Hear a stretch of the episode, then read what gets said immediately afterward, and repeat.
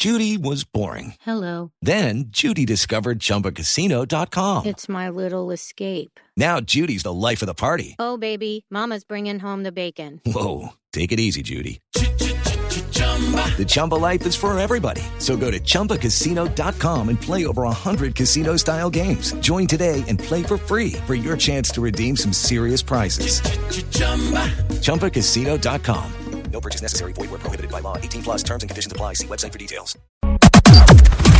Las noticias del mediodía en Mañanas Blue.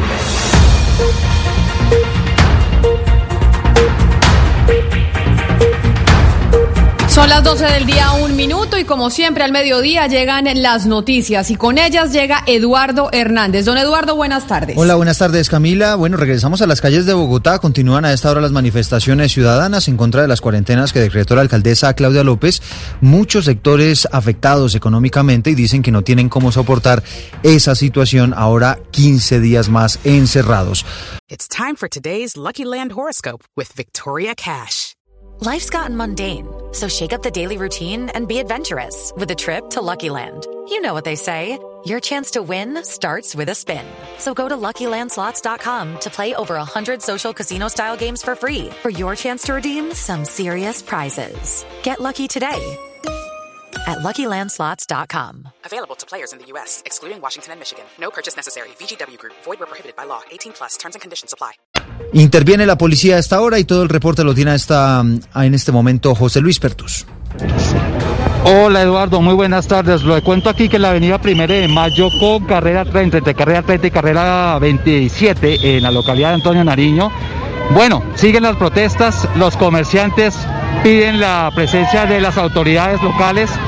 Vamos a hablar con algunos de ellos. ¿Qué les están pidiendo ustedes a la alcaldía de Bogotá? Que por favor nos dejen trabajar, no más cuarentena. En esta localidad llevamos ocho días que acabamos de salir de cuarentena y otra vez no es justo, debemos arriendo, debemos servicios, debemos todo, no podemos seguir así. Por favor, alcaldesa, colabórenos. Muchas gracias. Aquí ya por lo menos hay cerca de unas 300 o 400 personas, Eduardo. Sigue la NQS, exactamente la carrera 30 bloqueada, la avenida Primera de Mayo en el sentido occidente, oriente y oriente-occidente. Y recordemos, son comerciantes que se dedican a la venta de motos, a repuestos y talleres y que dicen que no aguantan 14 días más con sus establecimientos cerrados. Hace presencia la fuerza disponible, ha acordonado eh, por lo menos unas tres cuadras a la redonda y también hace presencia el SMAT de la policía en modo preventivo. Los gestores de convivencia tratan esta hora de desbloquear este punto de la ciudad. 12 del día, 3 minutos, la situación económica a propósito de los anuncios de Claudia López Camila. Le cuento que hay muchas preguntas en las redes sociales a propósito de lo que se anunció con respecto al aeropuerto El Dorado de Bogotá.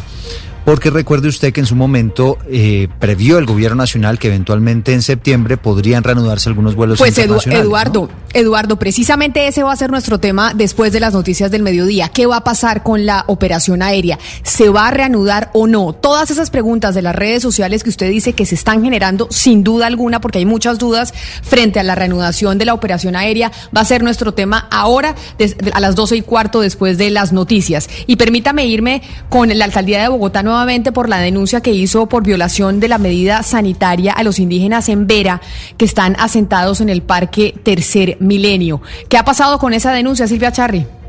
Sí, la Fiscalía acaba de confirmar que a través de la Unidad de Seguridad Pública de la Seccional de Bogotá abrió una noticia criminal eh, por la presunta comisión del delito de violación de medidas sanitarias en contra de miembros de la comunidad indígena en Verá, que al parecer y según la denuncia interpuesta por Horacio Guerrero García, subdirector de Asuntos Étnicos de la Alcaldía de Bogotá, pues estarían instrumentalizando a menores de edad para la mendicidad.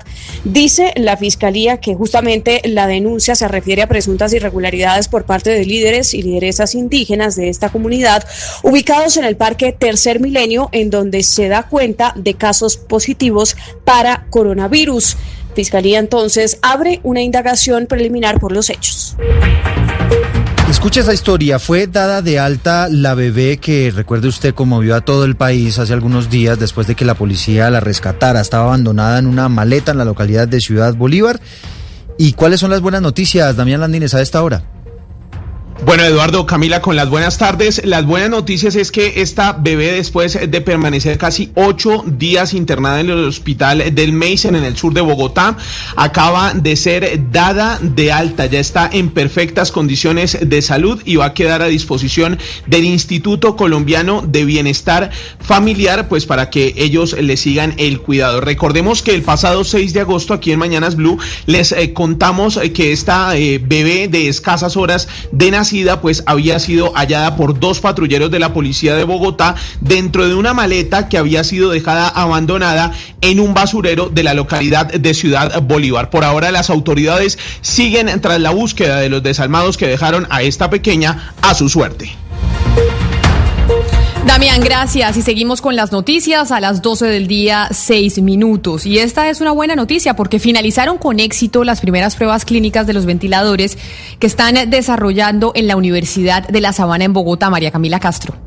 En esta primera fase de pruebas clínicas realizadas en la Clínica Universidad de La Sabana, el dispositivo fue probado en cinco pacientes, todos ellos con indicación de ventilación mecánica invasiva. Durante las pruebas se observó el comportamiento del ventilador durante 24 horas continuas. Las pruebas en cada uno de los cinco pacientes finalizaron con total éxito, dado que el ventilador mostró su efectividad proporcional al soporte que necesitaba el paciente. Y luego de haber culminado estas pruebas, se espera el desarrollo de una fase adicional de estudios clínicos, en la que se realizará un estudio estudio con mayor número de pacientes con el objetivo de hacer evaluaciones adicionales de la eficacia y seguridad del dispositivo. Estas pruebas ya se están preparando y se realizarán en la Fundación Cardioinfantil, Fundación Neumológica, el Hospital Universitario Nacional y la Clínica Universidad de La Sabana. Gracias, María Camila. Son las 12 del día, 7 minutos. Noticia política curiosa a esta hora, Camila. Resulta que el Centro Democrático instaló unas fotografías de Álvaro Uribe en los puestos que están asignados para el partido allí en el recinto del Congreso. Obviamente un gesto simbólico de solidaridad con el expresidente detenido. La historia con Kenneth Torres. Las fotografías fueron instaladas por los representantes en la Cámara en su respectiva curul y en ella aparece el expresidente Álvaro Uribe con la banda presidencial. La fotografía sería de su primer año de gobierno. Pero ¿cuáles fueron las razones por las que las pusieron en estas curules? Habla el representante Juan David Vélez. La bancada del Centro Democrático de la Cámara de Representantes hoy mandó un mensaje contundente a todo el país en respaldo del presidente Álvaro Uribe Vélez, quien siempre nos estará acompañando y por supuesto abogamos por su libertad inmediata y un proceso donde no se le viole ningún tipo de garantías. En los próximos minutos se iniciará la votación para elegir el reemplazo del el defensor del pueblo Carlos Negret. Vamos a ver qué pasa con esa elección del defensor del pueblo que ha sido tan cuestionada. Y a esta hora las autoridades indígenas se reúnen en el norte del Cauca para analizar la situación que se registró en Corinto, donde dos comuneros perdieron la vida en enfrentamientos con la fuerza pública. Ahí se necesitaría mucho un gran defensor del pueblo. Freddy Calvache. Directivos del Consejo Regional Indígena del Cauca viajaron hasta Corinto para analizar la situación que se registra después de los hechos en los que Abelardo Liz, el comunicador indígena, perdió la vida.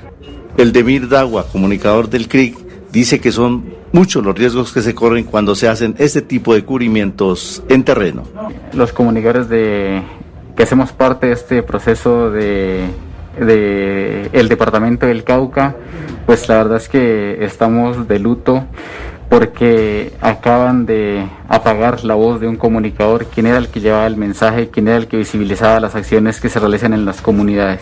Por su parte, la Fundación para la Libertad de Prensa, mediante un comunicado, exigió que se esclarezcan los hechos en los que murió el comunicador indígena.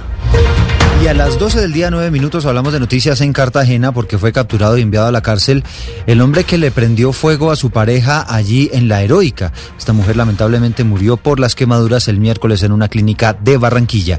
Dalida Orozco.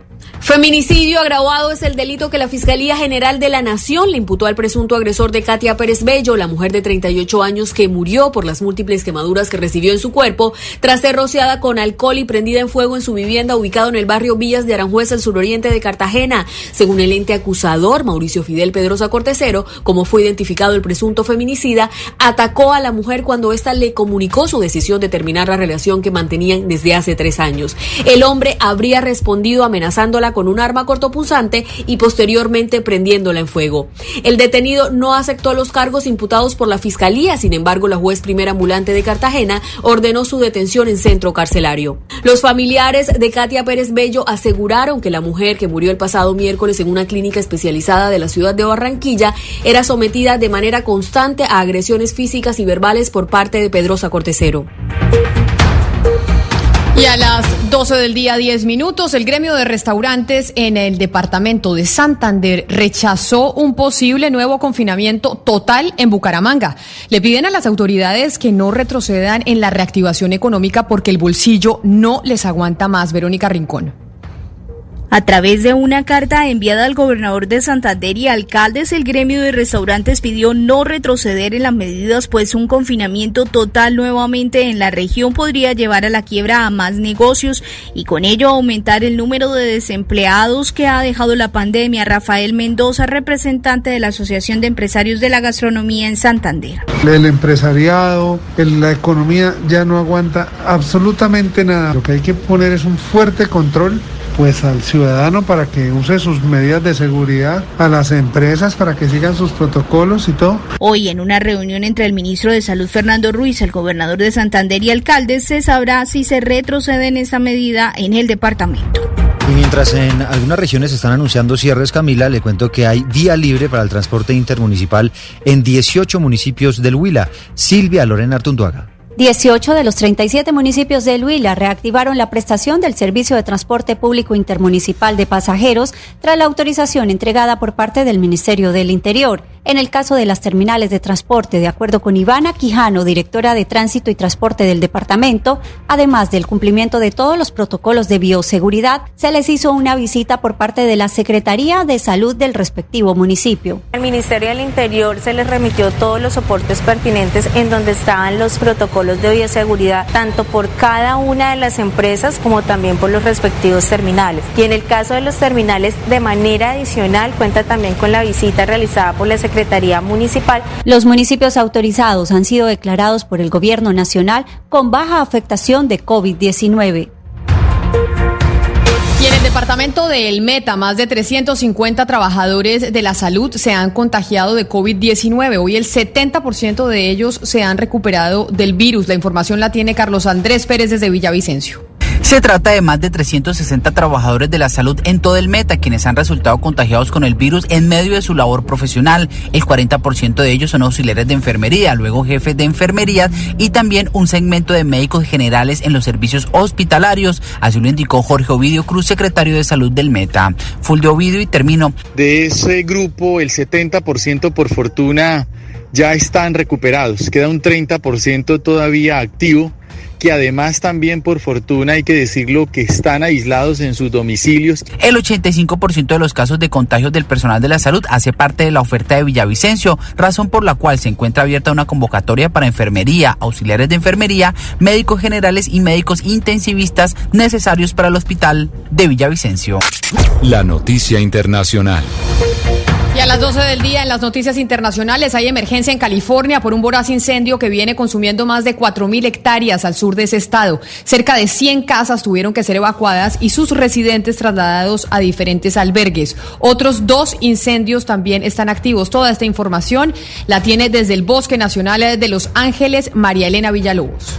Son más de 1.500 los bomberos que se encuentran combatiendo tres incendios activos que están aquí afectando a los residentes del sur de California. El primero que inició el miércoles por la tarde, que es el más grande, que es en Lake Hughes. Ese ha consumido más de 11.500 saques de terreno, tres viviendas que quedaron prácticamente reducidas a cenizas y dañando 100 estructuras más. Residentes continúan evacuados. El segundo que comenzó ayer por la tarde en la zona de Azusa, conocido como el Ranch Fire, ese ha consumido más de 3.000 acres de terreno. También provocó que muchos residentes tuvieran que ser evacuados muchos se les permitió regresar a sus hogares y es que hay que decirlo, ahora con el coronavirus, con la pandemia también, a pesar de que se habilitan centros y refugios que están siendo apoyados por la Cruz Roja, muchas de las personas tienen que permanecer en sus automóviles para evitar precisamente que se puedan dar algunos contagios. Todos los incendios están siendo investigados para saber cómo fue que iniciaron.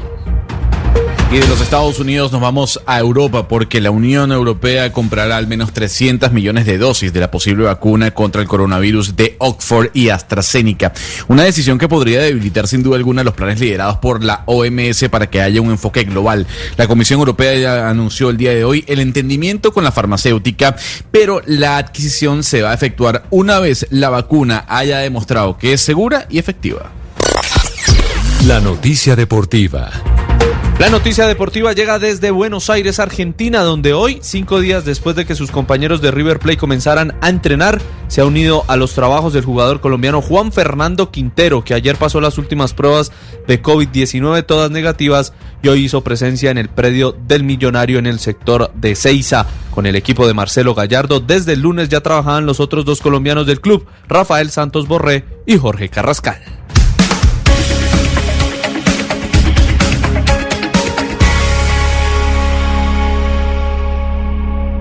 It's time for today's Lucky Land horoscope with Victoria Cash. Life's gotten mundane, so shake up the daily routine and be adventurous with a trip to Lucky Land. You know what they say your chance to win starts with a spin. So go to luckylandslots.com to play over 100 social casino style games for free for your chance to redeem some serious prizes. Get lucky today at luckylandslots.com. Available to players in the U.S., excluding Washington and Michigan. No purchase necessary. VGW Group, void where prohibited by law. 18 plus terms and conditions apply.